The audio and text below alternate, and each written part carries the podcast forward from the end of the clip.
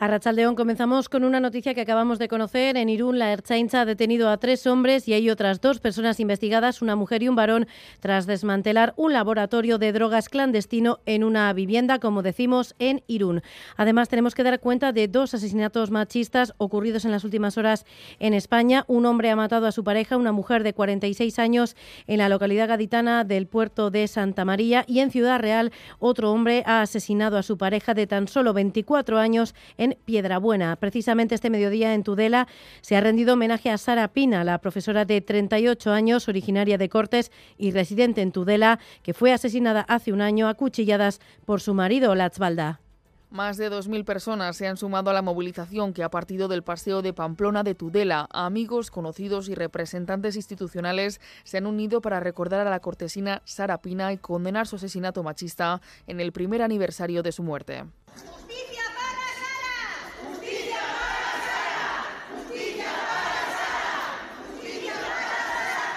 Se trata del primer asesinato machista de 2022. La mujer de 38 años fue asesinada el 7 de enero del pasado año por su marido y el cuerpo fue encontrado el día 10 en la vivienda que ambos compartían, una semana después de que sus familiares denunciaran que estaba desaparecida. El agresor huyó a Francia pero fue capturado en la zona de Burdeos y el juez le imputó un delito de homicidio. El asesinato conmocionó mucho a toda la ribera. Todos la veían como su hija, su hermana o su sobrina. Sara trabajaba además mucho por la zona y estaba muy comprometida con las causas sociales y en la lucha contra el maltrato. Por eso nadie se esperaba este trágico acontecimiento, un acontecimiento que seguirán rememorando para que sigan alzando su voz en contra del maltrato machista y no haya más víctimas. Y este mediodía, familiares y personas allegadas del Gasteiztarra desaparecido Borja Lázaro han celebrado un acto en Vitoria-Gasteiz para mantener viva su memoria cuando se cumplen nueve años desde que fue visto por última vez en la península colombiana de La Guajira, Eder Carrero.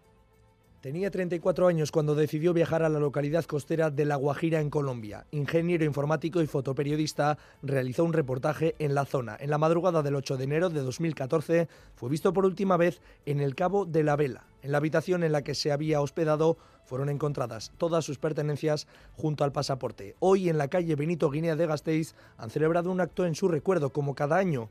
Allí han acudido familiares y allegados, también el alcalde Gorka Hurtaran en representación del ayuntamiento. Ana Herrero, madre de Borja, pide que la voz llegue a Colombia para proseguir con la investigación. Son nueve años, son demasiados años, pero no podemos dejar de hablar de Borja. El día que dejemos de hablar de, él, será un desaparecido de verdad. Es un país diferente, complicado, con muchos desaparecidos, con muchos muertos, y entonces tenemos que presionar. Ahora se muestra más esperanzada porque dice el nuevo embajador parece mostrar mayor disposición. Hoy los amigos han interpretado un concierto en su recuerdo. Te esperamos, Borja, reza la pancarta que muestran familiares y amigos en Vitoria-Gasteiz.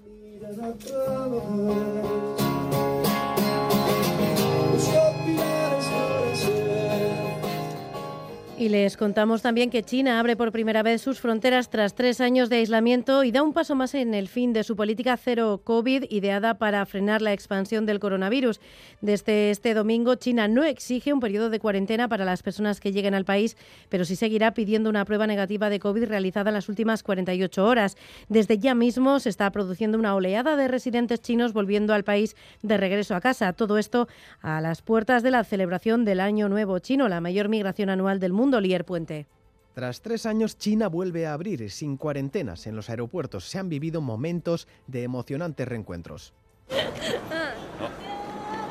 Abrazos y lágrimas. Esta pasajera muestra su alegría al poder hacerlo sin aislamientos preventivos. Podrá visitar a sus familiares en pleno Chuniu, el periodo de celebración del Año Nuevo Lunar, que traerá de vuelta al país a decenas de miles de chinos desde el extranjero. Es el caso de este joven. De Varsovia a Beijing en menos de 48 horas, sin cuarentenas.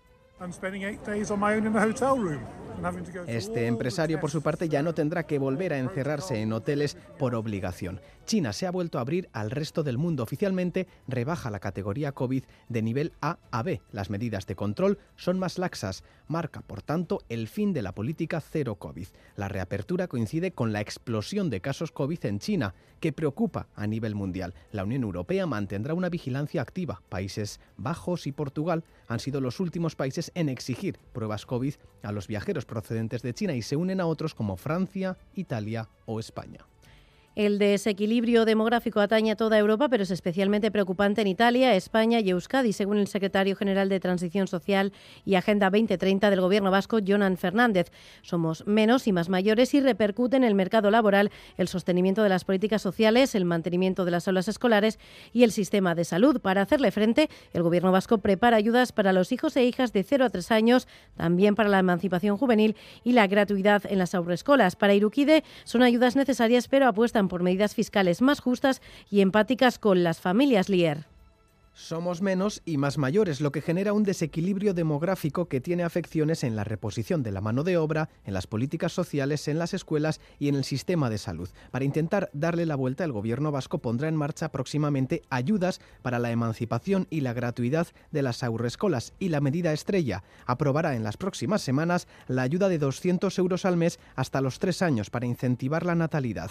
Jonan Fernández, secretario general de Transición Social y Agenda 2030 en Crónica de Euskadi fin de semana. El decreto se va a aprobar en las próximas semanas. Probablemente a partir de febrero o marzo ya se podrán hacer las solicitudes. Se abonarán las ayudas con carácter retroactivo al 1 de enero. Es decir, que a partir de este año todas las familias eh, con hijos o hijas hasta los tres años tendrán esa ayuda para la Federación de Familias Numerosas de Euskadi son ayudas generosas y necesarias, pero creen que se puede hacer más por las familias como medidas fiscales más justas. Natalia Díaz Caballero, directora de Iruquide la ayuda es generosa y además necesaria, mm. sobre todo además mm, porque viene acompañada de otras medidas. que es verdad pues que no existen fórmulas mágicas para revertir esta situación demográfica. Vemos que hay una falta de empatía importante. Yo creo que eh, hay que llevar a cabo ¿eh? unas medidas fiscales que sean mucho más acertadas y que eh, bueno haya un trato más justo para las familias. Irukide remarca que nadie va a tener un hijo o una hija por una ayuda económica, medidas que califican de natalistas. En Navarra, los exdiputados de UPN, Carlos García Danero y Sergio Sayas, podrían estar cada vez más cerca del PP. La plataforma Navarra, que ambos han constituido, está en continuo contacto con los populares y en breve tienen prevista una nueva reunión. Aunque la decisión final aún no está tomada, se han acercado posturas, tal y como confirmaba Carlos García Danero a Radio Euskadi. Hay que intentar reagrupar todo el centro derecha, que ha quedado, como digo, electoralmente un hueco muy importante porque hay un partido que su decisión es intentar pactar con el sanchismo y hay otros muchos en el centro derecha que nuestra intención es ser una alternativa al gobierno de Chivite y no pactar con el sanchismo. Y por lo tanto entendemos que, que tenemos que sumar fuerzas los que estamos en ese, en ese lado, por decirlo así. Tras la manifestación de Sare celebrada este sábado en Bilbao, la Red Ciudadana de Apoyo a los Presos de ETA ha asegurado que a partir de ahora trabajará conjuntamente con los ámbitos político, sindical y social para ir abriendo el camino de regreso a casa de las personas presas mediante la aplicación de la ley penitenciaria ordinaria. José Azcárraga, portavoz trabajar eh, conjuntamente entre el ámbito político, el ámbito sindical y el, ámbito social en poner fin a esa política de excepción y sobre todo ir poco a poco abriendo el camino de regreso a casa. Eso es lo que supone. Ya sé que ha habido una, cierta controversia con el término, ¿verdad? Pero para nosotros es simplemente que se aplique una política penitenciaria ordinaria, que es lo que llevamos exigiendo desde hace, hace mucho tiempo. Nuestro compañero Roge Blasco se jubila y esta noche emitimos el último programa de Levando Anclas. Susana Armentia. 39 años y 9 meses ha durado la travesía del programa capitaneado por Roge Blasco. Yo cuando empecé con Levando Anclas me imaginaba que iba en un, en un velero, en un pequeño velero, así de 7 o 9 metros, y claro, que cabíamos 4 o 5 personas. Entonces digo, mm. pues voy a hablar para esas 4 o 5 personas que van en el velero. Y esas 4 o 5 personas han resultado ser muchas más en la cárcel, todas las noches cuando oíamos levando anclas, nos fugábamos. Con 67 años, este apasionado del rock progresivo presume de haber hecho lo que ha querido, pasándoselo mejor que bien. Ha sido divertidísimo. Yo la verdad que lo he hecho bastante de menos, pero bueno, que las diferentes etapas en la vida y me encanta meterme, abrir una puerta y a ver lo que pasa, ¿no? Que es lo que estoy haciendo ahora. Pero claro, es que esto ha sido divertidísimo. La singladura del programa ha estado llena de historias apasionantes. La última hoy a partir de las 11 de la noche. Pronóstico de Euskalmet, Jaione Munarri, Zarrachaldeón. Caixó Rachaldeón, durante las próximas horas el viento del suroeste irá girando a oeste y en la costa se irá intensificando y será intenso por momentos, soplando con rachas muy fuertes, especialmente a últimas horas.